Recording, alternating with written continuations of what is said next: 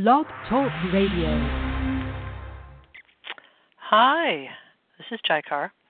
It is January 6, 2017, and Happy New Year. Yes, it's 2017. It's the beginning of a new year. Hopes are high, clean slate, and, you know, isn't it wonderful? We've made another circle back to new beginnings with some understanding that, you know, the past year did bring us things that were meant for us to not only go through, but to receive, digest, and utilize. So today's show is titled, What Will Be the Story of Your 2017? It's the beginning of a new year, and hopes are high for how to make it different than the disappointments of the year past. Traditional goal setting only takes into account your mind and emotions, yet leaving what feeds your soul and spirit out of your goal setting will only doom your goals for the new year. Today we're going to learn a little bit about how to bring your spirit and soul into your goals and dreams for the new year, and how to care for them for ensuring your success this year. We'll do a short exercise that you can then continue doing for realizing better results in your goals for this new year. So one of the things that that I work with people on, it's not only getting through your life, right? You got through your childhood, you got through the bad marriage, you got through the disappointing job, you got through the health crisis, but it's to kind of what I call receive, or you could also kind of say mine, M-I-N-E, the value of what you got through. You know, it's not about getting from point A to point B as fast and effectively and efficiently as you can. It's about what is along that path that is meant for you to pick up, to eat, or to say no thank you to, or whatever. And I use the word receive because it's a very important word for women especially. It's important for men as well, but for women, we are built to be receptive. You know, we are...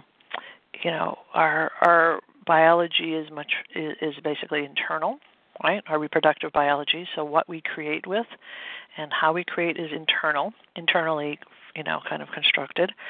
And so receiving, bringing something in, and then, you know, sorting through, digesting, choosing what is of benefit, what is of value, what is of learning, is really critical. If we just stay on the surface of our life, if we stay on the surface of what we get through, good, bad, and ugly, we won't receive what it was meant to give us, what we were meant to benefit from, and most likely life will send us back there. And meaning it will bring up another similar event, a similar crisis, a similar challenge for us to, you know, get that benefit for going forward with the benefit kind of under our belt. And one of the things you can, one of the ways to do that is to really kind of go through, you know, your last year and say, okay, what is it that I, you know, what is it that I'm going to, got through that, and really kind of, you know, step back in there and say, you know, what is it that I couldn't wait to get away from? What is it that I don't even want to look at? Because those are the places you want to revisit, because there's, you know, clearly pushing away, denying, reacting to that. And, you know, the disappointments of our life are as powerful and useful as the, you know, the celebrations of our life. And I know that's sometimes, you know, not how it works in the marketing of what we are told, but, you know, a lot of what we're told isn't actually for our benefit anyway. It's more for marketing purposes or whatnot. So, I want you to think about doing is, this is for 2016. So this is the exercise for 2016. Take an inventory of what you did and did not do, or what, you know, what did and did not happen in 2016. Did you make a new friend? Did you change jobs? Did you gain weight, lose weight? How did you feel? Which goals you met, which ones you didn't. The second thing I want you to do is really kind of get cozy and close up and with the feelings you have about 2016. Meaning, as you look at this list, this inventory you just wrote about what 2016 was for you, what's coming up? What are the feelings?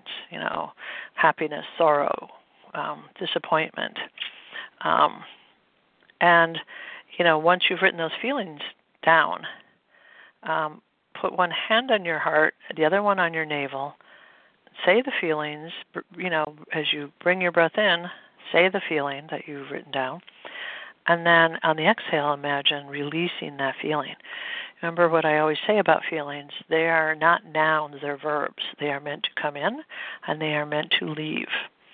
Now leaving, letting go of an emotion is different than denying it, repressing it, judging it, blaming it. And one of the ways that emotions really do travel is through conscious use with our breath. Our breath is very powerful in bringing things in, but it's also very powerful in what we let go of. Now, the third thing I want you to do is write a list of what you are grateful for. Okay? Again, I'm big on gratitude as part of what really benefits anybody's life because what you pay attention to is what you'll bring more into your life. So write a list. If this isn't something you do every day, I would really encourage you to, again, make this one of your goals for 2017. Keep a gratitude journal. It can be not only what you write down every day about what you're grateful for that day. You can put in that journal beautiful pictures, things that inspire you, quotes, poetry. But, begin to build the muscles of the gratitude, appreciation, gratefulness. Okay. Once you've done this, give yourself, as I call it, give yourself some loving. Extend gratitude and love to yourself for not only what you did, but what you didn't do, what you failed at, what what you can now witness yourself as avoiding. Give yourself love for everything. We all know, yelling at a puppy who's just peed on the rug, does that help the puppy not do it again? Of course not. All it does is confuse the puppy and make the puppy feel like it can't trust you a little bit. So when we do that to us, when we do something, our version of peeing on the rug or pooping on the, carpet, and we yell at ourselves and we beat up on ourselves and we shame and judge ourselves, we're doing what we would do to that puppy who doesn't understand what it's done wrong. And again, the relationship you're forming that you're forming with the puppy and, in this exercise with yourself is being harmed. So do love yourself, and being willing to, surround and feel your grace. Now, the next part of this exercise is to give yourself some acknowledgement for where you did make progress in your life. So often we're so busy trying to get to the next day or the next thing or, the future. We're so busy trying to think in the future and for the future, we forget to acknowledge what actually has, made it on our success list, has made it on our accomplished and fulfilled list. So, write that list up. And it's not about perfection. It's about what progress did you make. Don't be mean to yourself and do, even if it was, I didn't buy Ben and Jerry's as often. Hey, that's progress, right?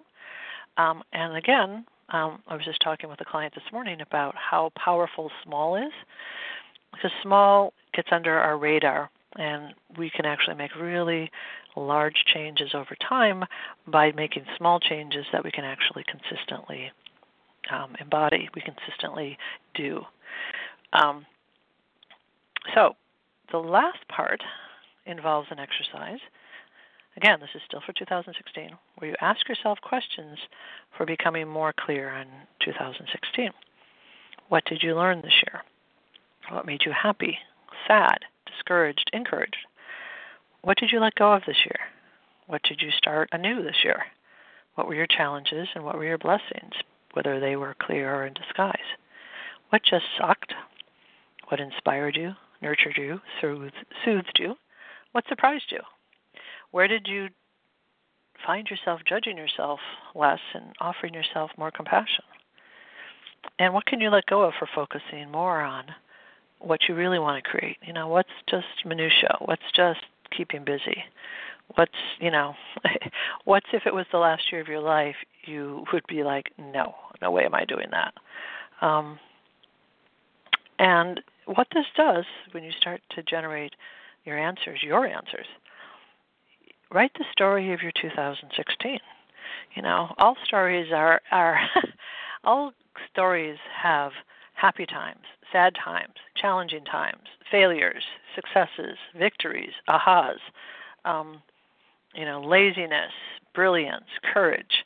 You know, begin to really be willing to write and see your story for 2016. Again, what you witness, you can change, you can support, you can, you know, benefit from. What you don't witness is, again, you know, just undigested, and maybe, as I said, maybe we'll have to come back around to being something you have to go through again. Only life has a funny way of upping the volume and the velocity every time it wants us to get something. So in the end, take what you've written, the story, and bless it. You know, bless it. Say a prayer for, you know, the gratitude you have for this story, and then burn it with sage or cedar to release it, and to do so with positive awareness. That's how you take care of 2016. Now, we're kind of short on time, so I'm going to do my best for getting us to 2017. 2017, I call initiating 2017. So to initiate 2017, write down, if it were a color, what color would it be? If it were a flavor would it be? What smell, what music would it be? What would it feel like as you ran your hands over it? Now we're talking about how you are envisioning, how you are feeling, how you are intending for 2017. I don't want you to overthink your answers because that's your mind trying to take control, but lean into trusting what pops into your mind, what you feel inside. Number two, part of this exercise, write down two qualities for each of your answers. For example, if your color was green, qualities could be soothing, healing, refreshing. If the flavor that 2016 seems to be for you is tart, the qualities would be bright, tingling, refreshing. Now, these are your qualities. Okay, there's no right set of answers to this. I want you to make certain that you understand there's no right answers. There's your answers. And so let's get to your answers.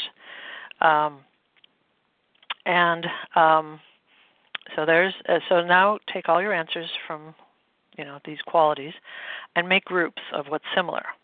So you're going to have, for example, the quality of refreshing and bright, for example.